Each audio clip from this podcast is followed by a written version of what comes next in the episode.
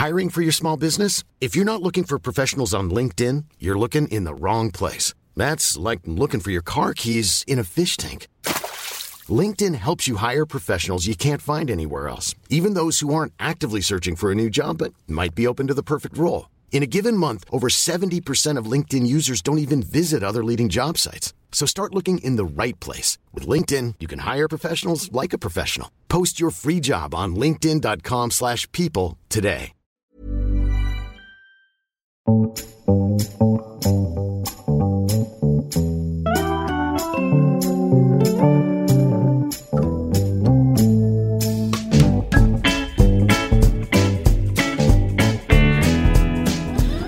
campers! Thank you for tuning in to The High Low, hosted by me, Dolly Alderton, and her, Pandora Sykes. We are the pop culture and news podcast that envelops highbrow culture and lowbrow culture with the same all encompassing warm embrace and a snog. I've got a toffee in my mouth, so apologies if it sounds a bit congested. Uh, here at the High Low, we think it's important to never be ashamed to ask a stupid question when you don't know the answer. And we think that a keen interest in current affairs is not negated by a passion for watching Jonathan Creek Series 1 on Netflix while eating that nachos. Yes, that was a recent Saturday night with my flatmate, So Sue Me. So um, I'm going to hand over to my esteemed colleague to give you a little history on the high low. I love it when people go, So Sue Me. Um, do you mean nachos with cheese and sour cream and peppers? Because I think you just mean the tortilla chips, and that's both lame and erroneous. Uh, I actually now that you bring my attention to it, I was talking about shrimp tacos, um, but for the purpose of streamlining the intro, I said confused. nachos. But I'd also, while we're on the subject of shrimp tacos, I ordered them Love from them. Chooks, Muswell Hill, and they're the best fucking thing you can order on Deliveroo. And I'm I won't be able to get that though because I don't live near. Them. They have loads of different branches. I'm shamelessly asking Chooks now, and I very rarely do this. Chooks. Please send me some free stuff. Okay, interesting. anyway, the High Low is based on High Low Media, invented by Tina Brown, the 80s Vanity Fair editor. It sums up my raison d'etre in life. Nothing is too low, nothing is too high. From chin hairs to Trumpian politics, moon cups to Brexit. We discuss it all here on Radio Watford. Oh, Christ. you are too obsessed with love, actually, I think. And this one's for all the lovers out there. Right, enough. Enough of that, thank you. So, we've had a two week break from our quite last nice, episode. actually. Sorry, we The love you, but it was lovely. Breaks are always nice. No, it was nice. What were we up to? What Well, was you I were on up holiday. to? You were chilling in Chillington. I can't I believe know. you went somewhere called Chillington. It's I so know. gap year, right? Is that the main reason you went? Because it no- sounded ridiculous. The nominative determinism. what? When a place is Oh, what it sounds Yeah, like. So, like when a woman is called Mrs. Smelly and she smells, my God, as is you? Chillington. We went to to do some. Chillington. Is it really? Is it really chilly? It was very chilly. It was very, as in, we were very chilled out there. It was lovely. Although I had, I went there with my best friend Farley for a few days. I was mainly going there to do some writing. She was prepping for a new job, but there were some frolics on the farm, as you saw on Instagram. Oh my God, that duck. I know. Did you see I wrote I'm so pleased you found I know me? it looked so much like you. I've always said Pandora looks like a baby duck or chick that's just been hatched and looks a little bit frazzled and bewildered. Um, so that was nice. Although I had a very sad realization while I was away that I have become a real dickhead Londoner, and I never wanted this day to come. What, because you can't find a good flat white? That's my thing. Um, a little bit of that. A little bit of that. Where's the Wi Fi password sort of the minute you get in? But it was more when we arrived, there was this, it was an Airbnb. It was a really good Airbnb. It was run by a really lovely couple. They've got quite a slow, relaxed pace of life down there. And when we arrived, the man was sort of big into the chit chat. And it was like, and we hadn't unpacked our bags or anything. And he was like, what do you do in London? Asking a lot of questions, and then, and then he was like, "Can I show you the map of the area?" And then he took us in and showed us this big map. That happens the in wall. hotels as well, Then it always drives me mad. No, I don't want to tour. But I, never was a bit, a little bit like, I really hated myself for being a bit like, oh, shut up, I just want to go like unpack my stuff. It's like, what is wrong with just having a nice chit chat about the area with this man? It just made me realise that I'm so on a pace where it's like, I don't talk to anyone, I get my stuff done, and I don't really I want don't to turn into being- a person like that. I don't think that's being a Londoner. I think there's a thing when you travel that you need to just like come and be and get your equilibrium back. Like the first thing I always do wherever I am is I want to go to my room just for like Mm. five minutes and wash my face and go to the loo. I bet if you come back in an hour when you were Maybe you know, having a glass of wine, then you'd have been more chilling. I don't know, people who don't live in London, so our solo listener in Kazakhstan Botswana, and yeah. Botswana, let us know if you think this is just Dolly or if you sometimes don't want a Or tour of uh, just a dickhead Chillington.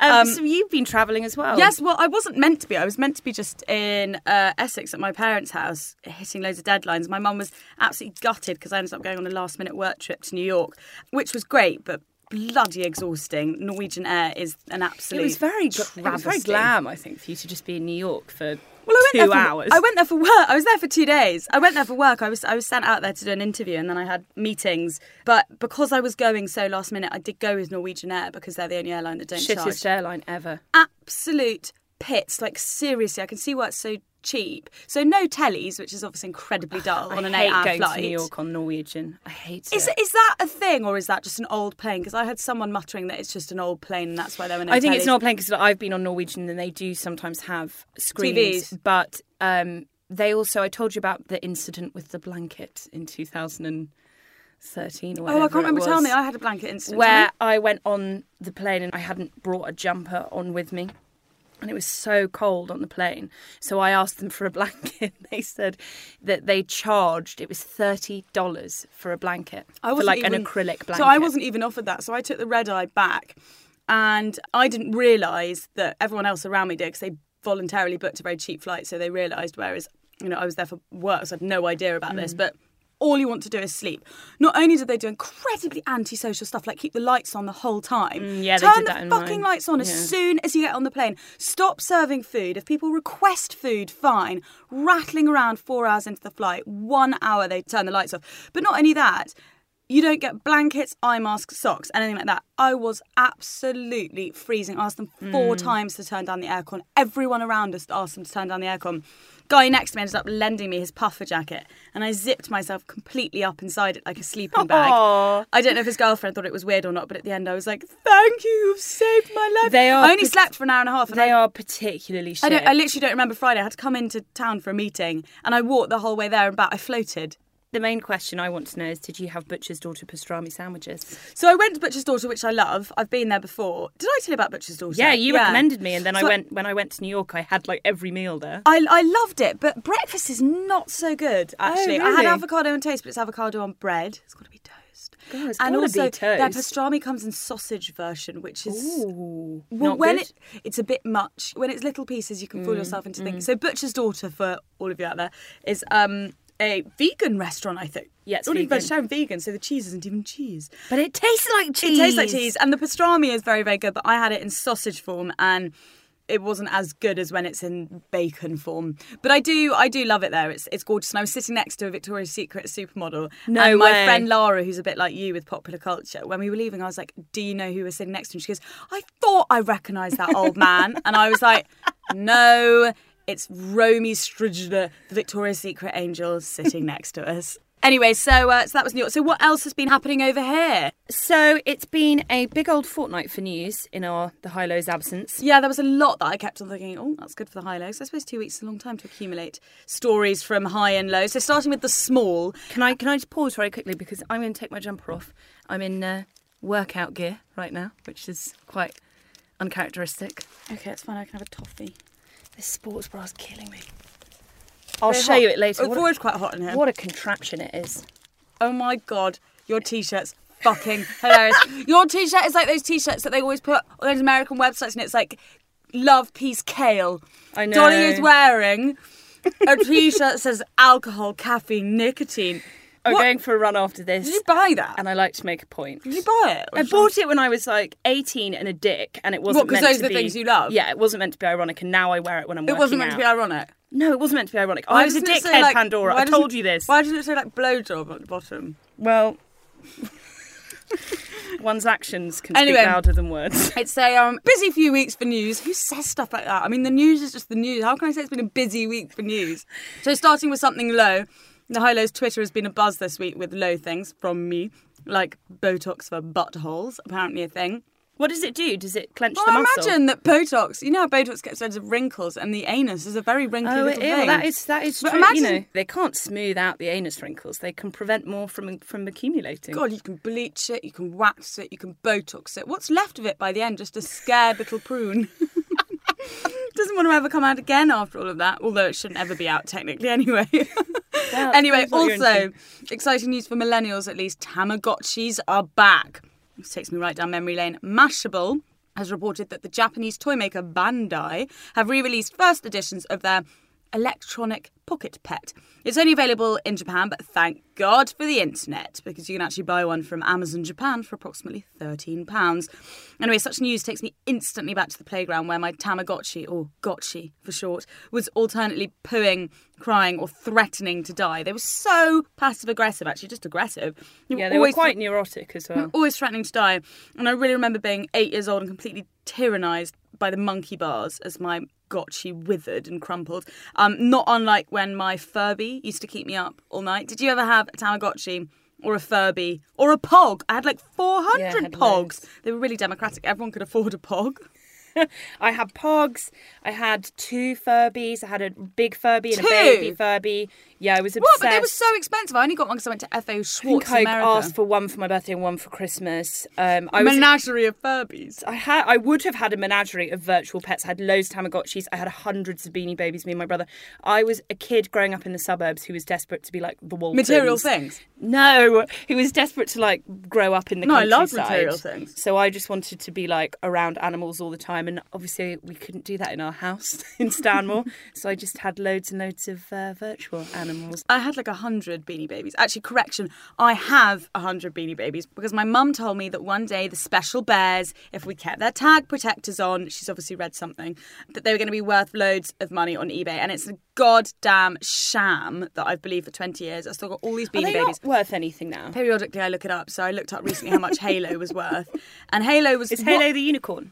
No, Halo's the bear with the halo. Oh, Duh. Oh yeah, of course. I've got loads of variations of it.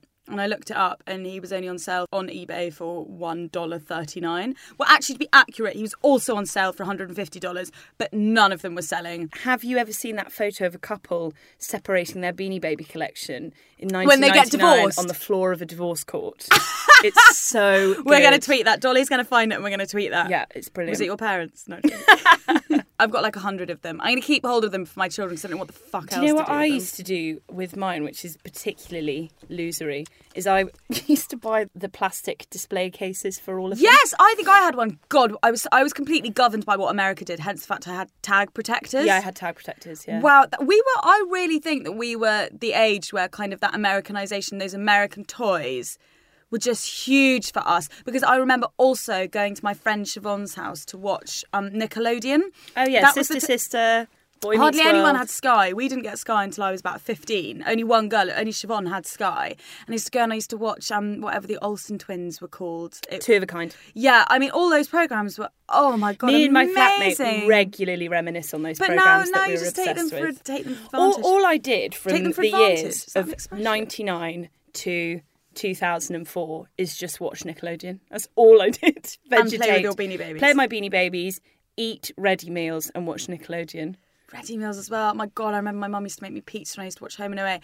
Fucking hell, being age 10 was like amazing if you were me or you and oh. really spoiled. You couldn't pay me to go back there. Right. Anyway. I was quite lonely. I just read a lot of Enid Blyton, but. Oh, awful. Really? Hated being a teenager, yeah. 10, Dolly. No, but that whole period of just sitting in front of I love the way that I was age 10 with Beanie Babies watching Nickelodeon, and Dolly's like, God, being 17 was dreadful. God, being 19 was rough. Anyway, back to the Tamagotchis. I tweeted, well, the High Low tweeted. It's so useful having an um, autonomous um, Twitter handle. And then I retweeted it for double exposure that I'd be happy to nurture a Tamagotchi for a week to see if 30 year old Pandora is any better at keeping one alive than 8 year old Pandora. Great bit of journalism, I thought that would be. It doesn't bode well for parenthood if I'm no better at keeping it alive than when I was 8. But you know, if anyone's keen, good bit of journalism. I think that definitely could get commissioned. Get me some free shrimp tacos. Get Pandora a commission about Tamagotchi. I'd like both. Uh, my friend Sabrina thinks that the modern adult version of Tamagotchis is talking to a man you haven't met from a dating app for weeks on end, especially if it goes into sexting and when you have to kind of keep going back every day, kind of messaging five times a day. It's a No, bit like the man's not keeping gonna- it alive. No, because the man's not going to die, whereas the Tamagotchi had a, you, know, you its only reason for living. And I'm hoping that. Well, not- for many men, that's I was going their to say, I'm I am hoping, their only reason for I'm living. hoping that not every man your friend Sabrina's talking to Also, this week, fellow members of girl gangs will be appalled and shocked and saddened as I am to read that apparently period syncing is not a thing. Girl gangs. Anyway, carry on. As in big groups of all female friends. Do yours wear t-shirts that say alcohol, caffeine, and nicotine? No, just me. It's the best t-shirt I've ever fucking seen. The Guardian reports that a giant study of women's. A giant study. I know, I've copy and pasted that from the piece. That's so bizarre. A giant study. I love that. It's so scientific. I know. A humongous research project. A giant study of women's periods carried out by period tracking app Clue in partnership with the University of Oxford has found it's very unlikely that cycle syncing is a real phenomenon. Researchers surveyed 1,500 women, then narrowed their group into 360 pairs of women. They analysed three consecutive cycles in each pair and found the majority Anyway, so they didn't of think women. it was the thing. Yeah, but I think that where they've gone wrong there is that you can't. The whole point of syncing is it's not just like any old woman that you find on the street. It has Any to old be. bint. It has to be your period pal. It has to be someone that you're physically and emotionally close with. If you just put me with a woman in Primark now for three months, our periods I could in wouldn't that sync. t-shirt. Is it from Primark? Oh my It's god, you're being such a bitch about the t-shirt. Can you just get everything out that you need to say about it, and then no, we can move because move I haven't on? thought of it all now. It will keep coming back to me. Um, this is quite funny because I remember I was at a boarding school and we were really obsessed with that because obviously if you're going to sync, you're probably going to sync at boarding school because you're all eating the same thing, canteen food. Whereas presumably now, when you say you sync with your flatmates, I don't believe that because you can't all be eating exactly the same thing. And if you are, that you sounds eat- really no, but virgin it's nothing to do with eating. Yes, it is. It's exactly the same living conditions. It's how many variables. But that's so weird because but, uh, she won't mind me saying it. Me and Sophie Wilkinson are synced as well, and we have entirely different. We live in different flats, different parts of London, and have entirely different. Yeah, but. Dottie, I've told you this before. It's just a probability that your period will overlap with someone else's. No, because why am why am I synced with Farley as well? Farley and I aren't in the same flat. I've always been synced with my flatmates. What, every single month, exactly the same time you Within about two days, yeah. Well, listen, this giant study disagrees with you. I've always really liked this kind of magical, powerful mysticism of syncing, particularly when periods are so fucking grim. I think we'll have to. Sorry, I'm still eating sweets. I'm on my seventh and last sweet though. You still are living that Nickelodeon life, by the way. The big few stories are broken. Um, firstly, Edward Enninful has been announced as new editor in chief of British Vogue. So that might not seem like a big deal to anyone outside of the fashion industry or the media industry. Actually, it is. So Alexandra Shulman left after a quarter century of editing Vogue, and all eyes were on who would be next. There was a lot of talk of who it was going to, who it was going to be, lots of names thrown up. The appointment of Edward, who prior to this was the fashion and creative director at W magazine, hugely powerful magazine in the States. Side note, he became fashion director of i-D aged 18. Oh, I hate those stories. 18! I mean, Anyway. well done, but Anyway, it's meaningful not only because Edward is a man, obviously, and men never helm women's glossies, but secondly, he is black. So a black man being at the helm of British Vogue is not unlike a black man being in the White House. Hello, Obama, but on a micro scale. So within the fashion industry, which obviously there's a lot of criticism rightfully dealt its way, I really hope that this will be a massive step for progression, for diversity. The European press is actually far worse than the US when it comes to diversity. When I was in New York, I bought $90 worth of magazines. Magazines are fucking expensive out there, by the way. Anyway, I bought, like the New Yorker's eight dollars fifty. So I bought ninety dollars of magazines over about four different days. I didn't do the hit in one, and I really noticed the difference in um, the skin colours of not just the models but who they featured as well. So Allure, for example, big magazine in the states, had three black models on its cover at the same time, and aside from Vogue Italia's all black issue in I think two thousand and eight, which funnily enough Edward was behind, I can't think of a time when I've seen this in Europe. So I think it will be a really seismic shift for popular culture. I didn't know who he was before this, but as you say, it is.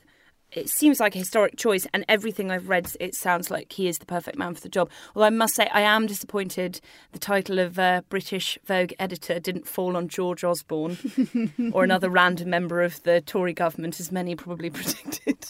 Would have been less surprising to see you as the editor of Vogue, Dolly, than some of the appointments that's happened this year.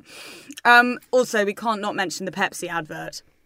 I was trying how, to see how long I could go. I know, I refuse to let you avoid that storm. Pepsi last week unveiled their new global advert starring Kendall Jenner, for which they probably paid her like £15 million. How much do you think they actually would have paid her? I was going to ask you that with your knowledge of kind of TV and rights and stuff. I would have thought multiple millions. I don't know what. you I think it would have been very lucrative because famously, Pepsi ads are. When you think back Mm. to even when the Spice Girls did it, I think it's always been a slight trope that if you do a Pepsi ad, it means you've really hit the big time. You've really kind of sold out. Well, I wouldn't say sold out, but I agree with hit the big time. It's Well, you as- capitalised at the because peak it's, your because it's a household name. It's those Yeah. few brands like Coca Cola, Pepsi. I remember I was interviewing someone recently and I asked them what their dream brand to collaborate with, and they said McDonald's. Everyone's heard of McDonald's. you know, you'd feel like you'd really broken popular culture. I mean, Cindy Crawford did one in 1992, which is just. that. Did you get my message saying watch Cindy Crawford? I haven't one? seen it yet. She's so hot though. Oh She's my one God. of my favourite models. Cindy She's Crawford. phenomenal. So it's a huge deal. So anyway, massive brand alignment with Kendall. They'll have spent loads and loads and loads and loads and loads of money on it. But essentially, there's a riot and everyone's really bummed out until Kendall takes off her blonde wig and changes out of a sparkly dress. No idea. Apparently, you must always take off your blonde hair to address a riot. And she gives the policeman a Pepsi. And peace and love and unity are restored. The best, and I, I must say, most good humoured tweet in response to it came from Bernice King, who's the youngest child of Martin Luther King, who wrote, If only Daddy had known about the power of Pepsi. That's amazing. It's really funny. And then following that, she wrote on the subject quite seriously in the Huffington Post and stated that the advert contributed to the notion that there is a fairy tale light way to ease conflicts that have existed in this nation for hundreds of years. So I don't always agree with the idea that all of those things always trivialise conflict because otherwise no movie essentially like very few movies would ever get made. But the main problem with this obviously is not I don't I don't think necessarily the kind of fairy tale aspect of it because I think that just exists in most adverts and films. But I think it's the appropriation, and the commodification of the race riots. Um, Pepsi have said that on no account did they mean this to be the case. Obviously, it does look like sort of tokenism. You've got one woman wearing a headscarf, and you've got Kendall being the kind of white Power Ranger to come in and make everything better. But they said they wanted to take a generic riot, kind of generic unrest, and show that politics can be solved by love and unity. Unfortunately, And a can of Pepsi. you and a can of Pepsi. Unfortunately, you just have to think outside those parameters now. You have to think exactly about who you're putting on screen and mm. why you're putting on screen and what that's going to convey.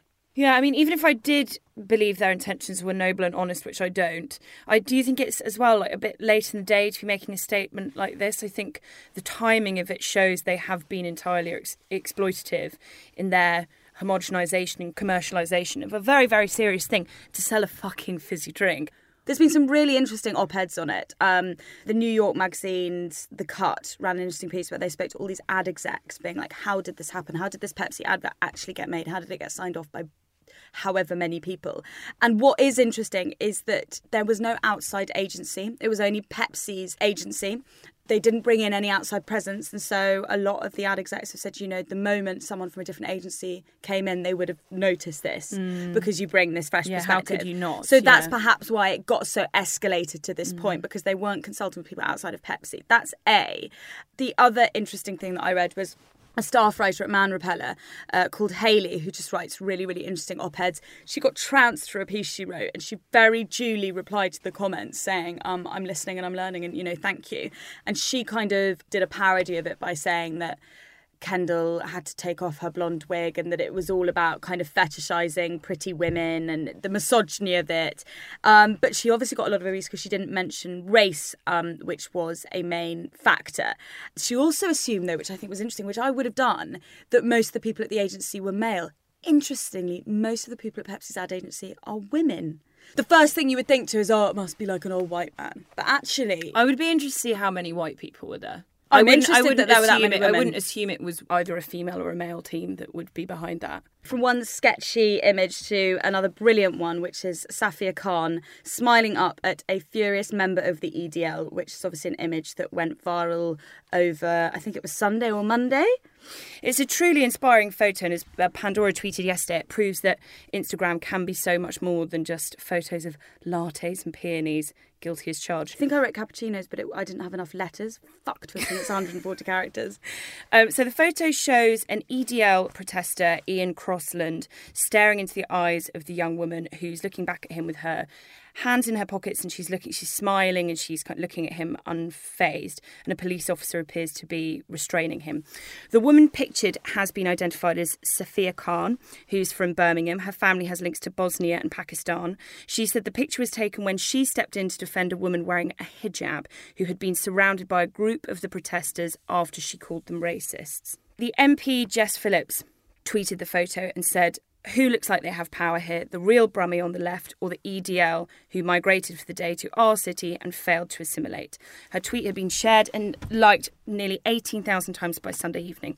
So it's a hugely inspiring photo, not only for the young woman's bravery, but also I think it shows the power of calm and peace when faced with such irrational, disgusting, mad hatred. As Jess Phillips said, all that photo does is show very clearly who the same party is. And there are lots of other details of how Birmingham rallied together because Birmingham is a wonderfully diverse and multicultural city. And there were lots of lovely details on how they made a stand against the EDL protest the Birmingham Central Mosque held a best of British party complete with Union Jack, bunting, tea. A local MP Liam Burns said that the event that was in the mosque celebrated the quiet miracle of a normal life and the things that we love most about our city and our country. So, Suzanne Moore, um, a Guardian journalist, wrote a piece on the power of the image. So, she wrote Khan's small act of resistance becomes larger, so welcome, so cheering, and so monumentally cool. Rosa Parks said, You must never be fearful about what you're doing when it is right. This is the joy of Khan's fearlessness. Hands in her pockets, deeply unbothered by angry, ranting men. Her smile has spread far and wide because it is an image of undeniable strength and power. Glorious. It's also just really nice to see um, a woman just completely unfazed by disruption. I think, mm. you know, all too easily we erupt in the face of adversity and I like that or, she's or not, recoil indeed. Or recoil and I like that she's yeah doing neither I'm Sandra and I'm just the professional your small business was looking for. But you didn't hire me because you didn't use LinkedIn jobs. LinkedIn has professionals you can't find anywhere else including those who aren't actively looking for a new job but might be open to the perfect role like me. In a given month over 70% of LinkedIn users don't visit other leading job sites so if you're not looking on LinkedIn, you'll miss out on great candidates like Sandra. Start hiring professionals like a professional. Post your free job on linkedin.com/people today. So, on to books. The High Low have been busy reading over the last couple of weeks, and we've got some very good um, book recommendations for you. So Dolly very kindly bought me the journalist Ariel Levy's book, The Rules Do Not Apply, and I read it last week. So she's a staff writer at the New Yorker magazine whose work I very much enjoy and makes me wish every day that I could be a long form journalist. Again, can you commission me for that before the Tamagotchi piece? Because I don't know if I could do a long form piece on Tamagotchis. Um, so Ariel wrote about the stillbirth of her baby and the breakdown of her marriage with her wife. Farley actually read it when we were away in Devon. She read it in about two sittings because I've been recommending it so much. God, two long sittings. Yeah. Um, I found it a deeply moving read, as I've said before. I thought it covered what it means to kind of have it all as a woman in a very frank, very fresh way. It's actually something I found in um, Dawn O'Porter's new book. They're very, very different reads, but hers is a really um, brave and interesting and innovative look at all the different pulls on women and the different mm. ways of um, uh, making a woman feel shamed. But yeah, on Ariel's book, um, had a lot of pickup. She's a very well known writer. So Hadley Freeman, a brilliant writer who's a friend of hers, did a great piece on it, as did the New York Times. I enjoyed the book, although I did find the prose a little sparse. I, I think I prefer her long form stories in terms of writing, but in terms of how affecting it is, this book is is off the charts. It's one of the bravest and most affecting things I've read, which is perhaps the mark of a really successful book, rather than say lyrical prose. I don't know. I'm always interested in the process of writing and what makes a great book. Is sometimes it's not that the writing is the best thing you've ever read. It's the it's the the weight of the pages, and I don't mean the like literal weight of the page. I'm surprised. I really loved the prose, and I think she painted really beautiful scenes and pictures with her prose. Although I suppose it was quite clipped in parts, and both you and I are suckers for big, flowery, tarty prose, elaborate prose. Yeah, I did feel it was quite sparse, but you know, that's a personal, that's a style choice. Um, but either way, I do disagree wholesale with the entirely mad piece in the New Republic, which I think is a US website. Did yeah, you? I hadn't come across it before. I hadn't come across it. Anyway, a piece by Charlotte Shane, which basically said, I think the title was shut up and get over your white privilege something something like yeah. that. It had white privilege in the title. And it, the, the, thrust of the piece was so you had a dead baby get over it. Everyone like has dead babies sometimes. And by the way shut up because you're white. Um, and i understand about checking your white privilege but this was essentially a call for silence which seemed a redundant and the fact that it's a fucking woman that wrote that piece. It's excellent to see a woman telling another woman to be silenced in the face mm. of her mm. own her own experience, isn't it? Yeah, I found that a really hard pill to swallow that piece because, as you say, privilege what it does and what it doesn't entitle you to do or say is a very complex thing that I'm constantly trying to re-examine and assess. But so, so I keep returning to this line in Transparent on the topic of privilege, where a character says your pain and your privilege are two very different things. I think that does apply here. I think Ariel Levy experiencing the death of a premature birth is a human experience entirely separate from whatever privilege she's born with or has accumulated. And I don't think that she's hooking that experience onto a wider political thing. I think she's just telling a very painful story in a very vulnerable and beautiful way. And actually, that article, Panda, does play into your theory that you have that women perpetuate the worst crimes on each other. Yeah, well, I, not necessarily the worst, obviously, um, but the micro issues that sort of seep into your everyday and, and, quite damaging rhetoric. Yes, I mean, I was watching Made in Chelsea last night. It was quite funny watching it. My husband was like, they're all being so defeatist this episode. I was like, oh dear, don't worry too much. Um, but I was watching Made in Chelsea last night and there was one girl who was heartbroken because her boyfriend they'd broken up and he fancied someone else. And this other girl goes Don't worry, you're so much prettier than her. And another person was like, Yeah, you're so much prettier. And I thought it's that kind of redundant thinking. It's that uh, I used to do it, everyone used to do it in the playground. You know, if you liked someone and they fancied someone else, or there was a girl that wasn't very nice, and everyone would go, Don't worry, you're much prettier than her. It's it's that assessment of women's looks, which yes, I do feel is much more perpetuated by women on women. So one woman telling another woman that she's a big fat sissy for complaining about the breakdown of her marriage and the loss of her baby you know that's like 48 steps back for feminism. And i was actually listening um, to a podcast this morning one of the brilliant guilty feminist podcasts and there was a woman saying that her friends like to call themselves womanists instead of feminists as feminism doesn't include enough female positivity ah. and i can't say i agree with that term. Um, it reminds me of humanists as well, though each to their own, whatever you want to call yourself. Um, but I do think the fact that women are searching for other terms rather than feminism suggests that women are having a hard time not criticising the female experience of mm. others.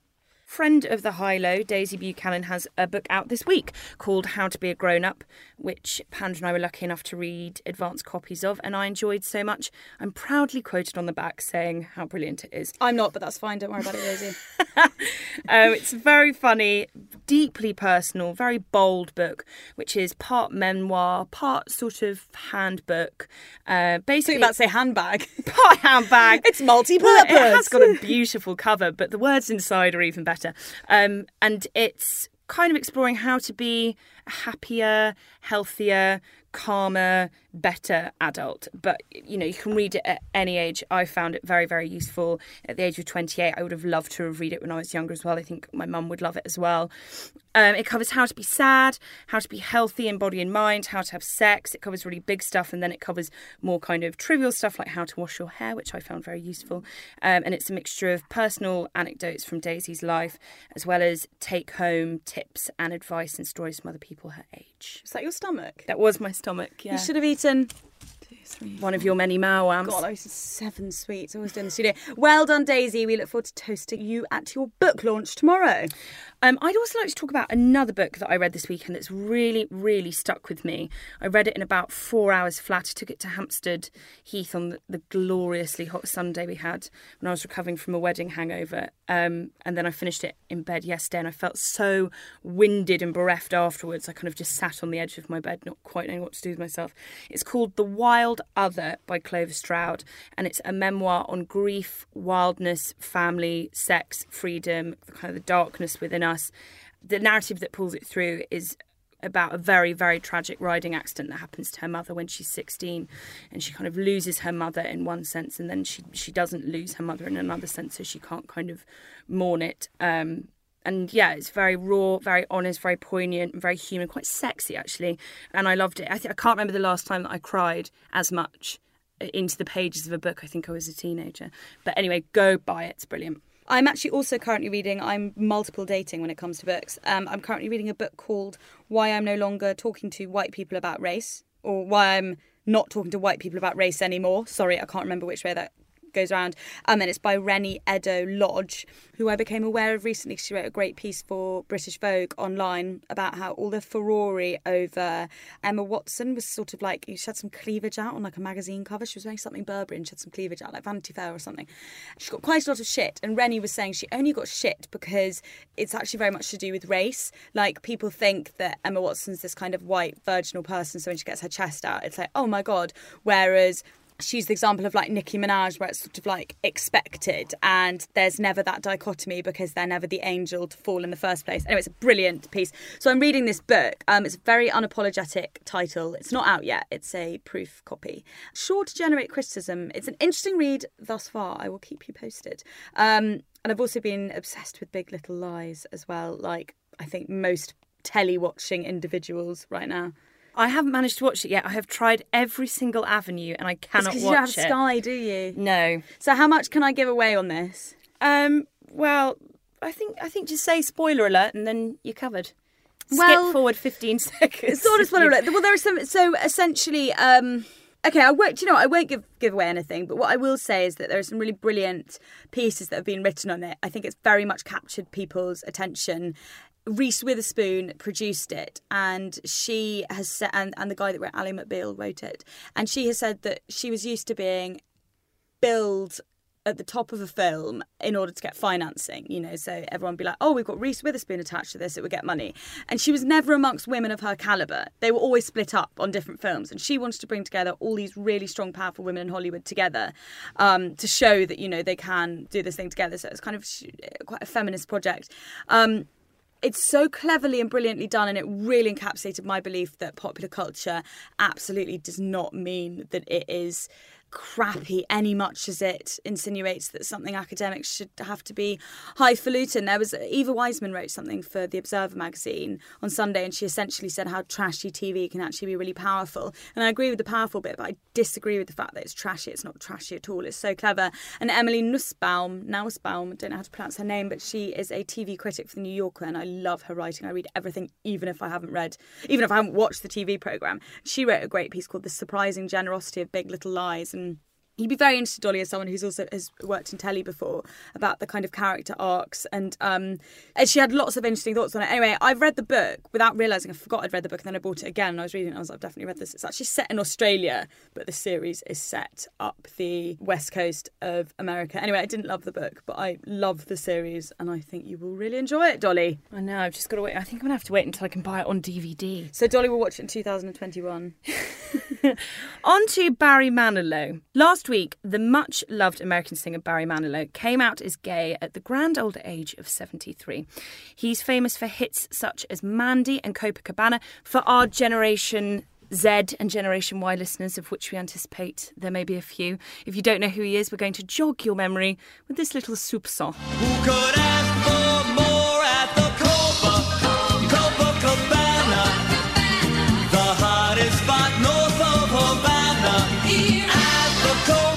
Guardian reported that he said publicly that he was gay after keeping his sexuality secret for decades for fear of disappointing his fans. The music veteran also confirmed that he's been in a relationship with a man for 39 years. That's quite a long time to I keep know. It's the first time he's spoken openly about his sexuality. Barry Manilow married Garry Kief at their home in Palm Springs in 2014, but never publicly confirmed the news. He told People magazine, I'm so private, I always have been. He went on to say that he met Garry Kief, a TV executive, in 1978. I knew that was it. I was one of the lucky ones. I was pretty lonely before that. The question is do celebrities owe it to us to be transparent about their sexuality? Should Barry Manilow have come out earlier than he did? What do you make of this, Pandora? It's the um, tussle between us, I think, the public, thinking that we own the celebrity body because their celebrity is built on our literal sport. And the obvious kind of mental issue that if you distill yourself too much to millions of people, you don't know what's left of yourself. So, private self versus public self. Sexuality is a really difficult one because it's not always cut and dried. Um, uh, but there is an interesting piece on the Daily Beast titled "Why Did It Take Barry Manilow So Long to Come Out?" And unlike a lot of online articles, there's a good amount of facts and research in there. So. They've noted that according to the latest Gallup numbers, only 1.4% of people born between 1913 and 1945 identify as LGBT. That's interesting. So, um, for millennials, it's 7.3%. So, you know, that's a massive rise from Mm. 1.4% to 7.3%. What those numbers reveal is that, you know, younger people are more comfortable than their older counterparts with the idea of sharing what some might consider private information on surveys. So it's not that they're saying, oh, there's way more gay people now. It's that Yeah. they they just wouldn't have entered they wouldn't have entered that information into the public conscious. So tellingly, you know, Barry Manilow said I'm so private, I always have been. Differences in social climate are another possible contributor.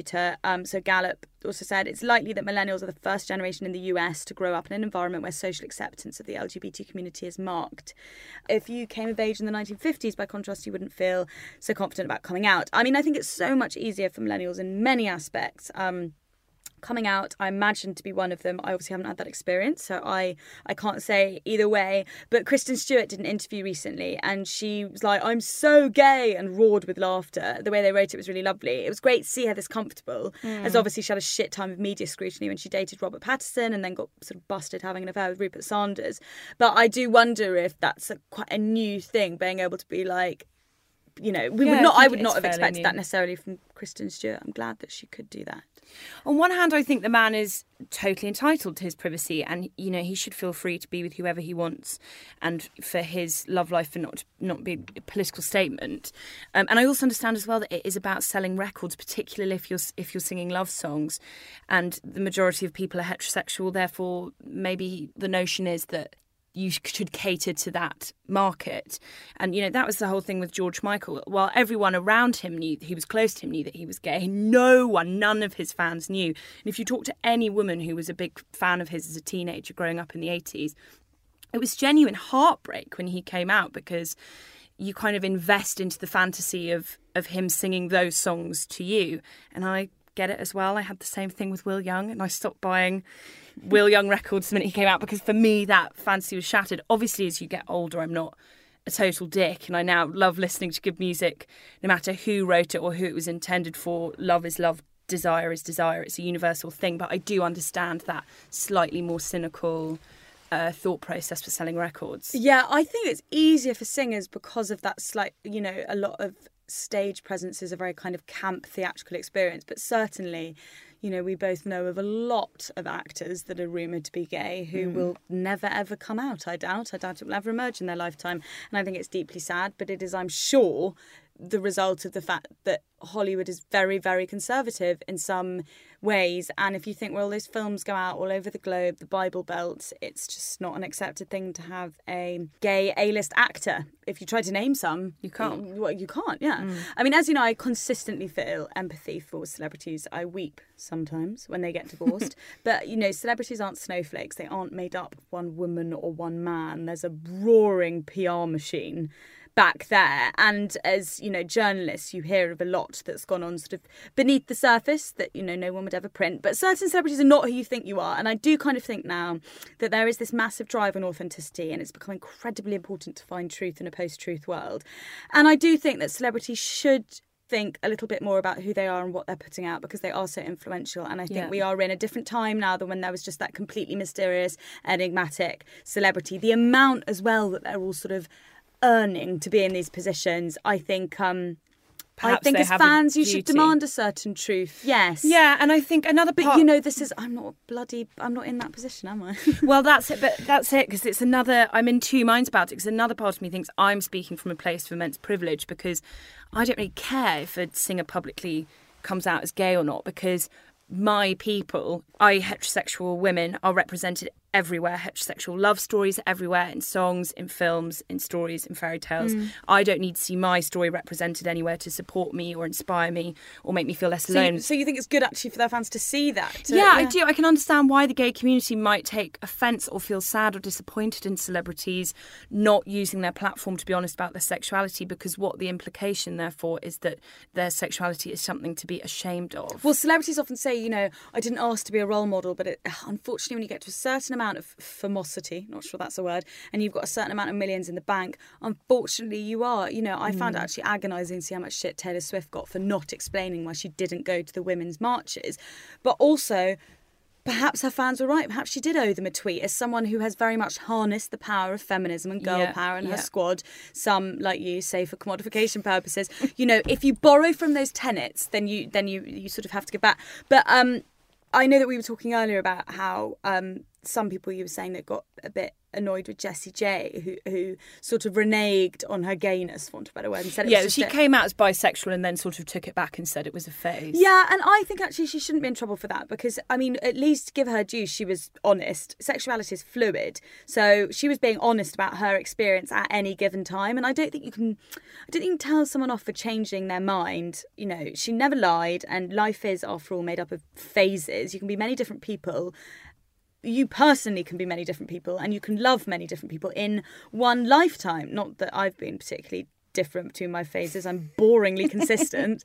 but I don't like the idea that you shouldn't ever discuss anything in the public forum unless you're 100% sure because it leaves no room for error and Yeah. a lot of pressure, I think, on young celebrities and apart from anything else, young women. If you I completely agree. I think the more cynical commentators were saying that it was very handy for her that Oh, she they could think it was a tool. Well, I think they felt like because she's kind of quite highly sexualized that maybe if she took the bisexuality back, then maybe she'd be more appealing to both heterosexual male audience and also she'd be less alienating for young straight teenage girls. So that was what more cynical people were saying that it seems like she took back what was an authentic coming out because she wanted to sell more records. That's what cynics said. Interesting. Anyway, on to the emails. Do tweet us if you've got any thoughts, by the way, about anything we've discussed today. As ever, it's been a mixed bag. So, our first email we have is actually in reference to another email that we read out a couple of weeks ago. The email's from a girl called Penny. She says, Hello, thank you for your lovely podcast. I wanted to point the 23 year old never been kissed Australian Oh my god, friends. yes, they really stayed with us, those gals. Yeah, from last week's podcast in the direction of Rachel Hills's new book and upcoming play, The Sex Myth. As per the following lifted directly from the website, it's not them, it's societal norms. For years, Rachel harboured feelings of difference and defect when she considered the contrast between her own sex life and the ones portrayed in the glossy magazines she wrote for. When she realised that she was not alone in feeling this way, Rachel began her work on the sex myth, setting out to understand why sex was a matter of profound anxiety for so many people and where those feelings came from. So she's also done a TED talk.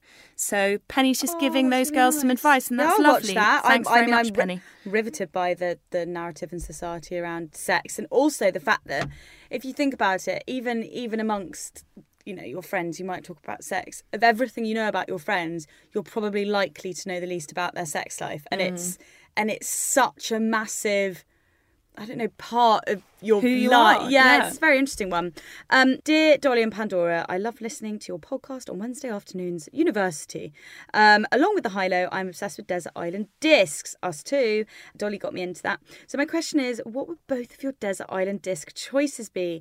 Music, books, and luxuries. And what do you hope that Kirsty would say to you in her eulogy-like introduction? and would you like her to invite you separately or like Ant and Dec as a pair?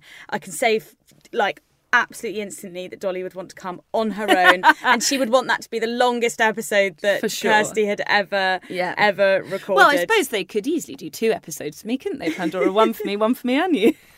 What would yours be, Dolly? Um, I don't think we should say our music choices because we're going to jinx it, Panda, because you and I are going to make it into those hallowed BBC Okay, well, name maybe name one of your favourite songs and then a few other things that you love in life. One of my favourite songs would be um, Gimme Shelter by the Rolling Stones. And then I would take a bed like Jarvis Cocker, I think, as my luxury item. I thought you'd take something like smelly. You love your sort of smelly bits. Yeah, maybe a bath and a, and a lovely bath A oil. whole- a That'd whole be nice. bath? Yeah, they, you can be given a, a whole bath and a bath oil. Who did that? Who did she give that to recently? Emma Bridgewater. What would your luxury item be? Well, my song, if I was if I was going to choose a song, would obviously be um, "And with a Oh, swing." She started to strip. I Um, thought you were going to say "Signed, Sealed, Delivered" there, your wedding song. No, um, I. Do you know what? I absolutely love "Love Really Hurts Without You" by Billy Ocean. I've always been Oh, obsessed yeah. with da da da da da. It makes me feel really, really happy, even though it's like a really sad song. I love which is why my husband wouldn't let us have it as a wedding dance because it was all about love hurting. Book, I would probably take. I've just find they it always stays with me actually and I was going to bring it in for Dolly to read because I'm not sure she's read it and I was too worried I wouldn't get it back that's how much I love it called The Opposite of Loneliness which is a book of I short stories book. By Marina Keegan. Um, it is particularly affecting, I find, because Marina was a Yale graduate who died aged 22, two days after she graduated. She was very famous for her writing. At Yale, she was very well known for her writing and her slam poetry. So I love her short stories, but it is the story around them that kind of forever will linger in my mind. Um, other things I love. What would I want to take in? You're only allowed one luxury item. My cat. No, you're not allowed a cat. How do you know? Because I've listened to What about if I turn million episodes. Okay, what about if I turn her into a bath? turn her into a bath? What does that mean? Then I can take her. How can, Because you said I'm allowed a bath. How, oh, I don't even want to think how you turn your cat know, into a ossify her and cat bath shape her. Okay, anyway, last Right, question. last question is uh, Hi, Dolly and Pandora. I'm absolutely loving the High Low show. I like reading the compliment. I In know its- you always do, and I don't because In its new incarnation, I listen to every week without fail, and it makes me both laugh and think pretty hard about current issues. It's my favourite podcast by far, so thank you very much for making it. Oh, thank you very much, uh, Skint Londoner. So, her question is As two London dwelling ladies, I wondered if you have any advice on budgeting in the big and expensive city. oh, I just moved to London, but I'm not earning very much, and a lot of my money is going on rent. However, my friends in the city are all on more money than me, and I want to enjoy going out and exploring my new home with them, going to restaurants, events, exhibitions, etc., etc. Thanks, a very skinned Londoner. Oh, I feel for you because obviously it's incredibly expensive living in a city, particularly London. Um, I would say, particularly coming into the spring and summer, we are really lucky in London. There's a lot you can do with not very much money. For starters, you can nurse a Coca Cola in a pub garden or in a pub full stop for I'd say four hours. You could probably eke four hours out of it. Cannot do that in New York. Let me tell you that for free. No, you can't. Um, a lot of um, galleries are free. So the Saatchi Gallery, which is one of my favourites, it's got an exhibition on uh, the selfie at the moment. That is free. Um, so it's worth checking out all those places that are free. You can go to Dolly's beloved Hampstead Heath. That's free. Walk in Hyde Park. All those kind of things are free. Um, so you know, if you want to go get cocktails in the city or you know, go out for dinner at a lovely restaurant. I don't know, you know, go to all those snazzy sushi places. And yes, we're going to be spending shitloads of money. But Dolly and I don't really do that unless someone else is picking up the bill. Yeah. So save the cocktails for once a month. But also, that's the other thing that I always used to do when I was skinned is that I was I always wanted to do luxurious things but had no money. And there is a backdoor route. You can go to Claridge's and have one cocktail that costs thirteen pounds or fifteen pounds and make that last for three hours And eat You before. Yeah, exactly. You can go. I became to, the queen of eating before when I interned. Yeah, I used to do that. Or you can go to, even if you want to treat, you know, even if you and your friend are celebrating a birthday or whatever, you can look up really fancy restaurants. Most Michelin star restaurants do a weekday lunch special that's like 30 quid. So you could go do that. You can go to Liberty and you can look at all the lovely clothes and try them on, then just buy a lovely, luxurious soap for four pounds. Also, cook your own food. I can't Yeah, stress that good enough. tip. I waste money on, you know, not cooking my own lunches, not eating at home. You know, you can make a chicken salad or pasta for. I don't know, three quid, or if it's pasta, probably one quid. But also, do you know what? Google, because there will be so many amazing financial advice forums and bureaus, people like you have just moved to the city. There's that Evening Standard writer called Lucy something who writes a lot about finances. Can you remember her surname? Can't remember her She's a really well-known journalist. I think she's about our age, and she's written sort of four books. Um, but if you Google, you know, budget saving tips, London, budget student, young person, anything around like that, there is a wealth of information out there. Because I'm always really pleasantly surprised by the help that does actually exist in stuff like that, in helping you with your money. and most people in London are skint as well. You know, other than the oligarchs, most of us are skint. So we're all just trying to get by. But we do quite like a cocktail. but you know what? We're bloody 30. It's taken long enough. Well, I am. Obviously, Dolly's not. I think it's weird. She shouldn't be allowed cocktails yet. She's too young.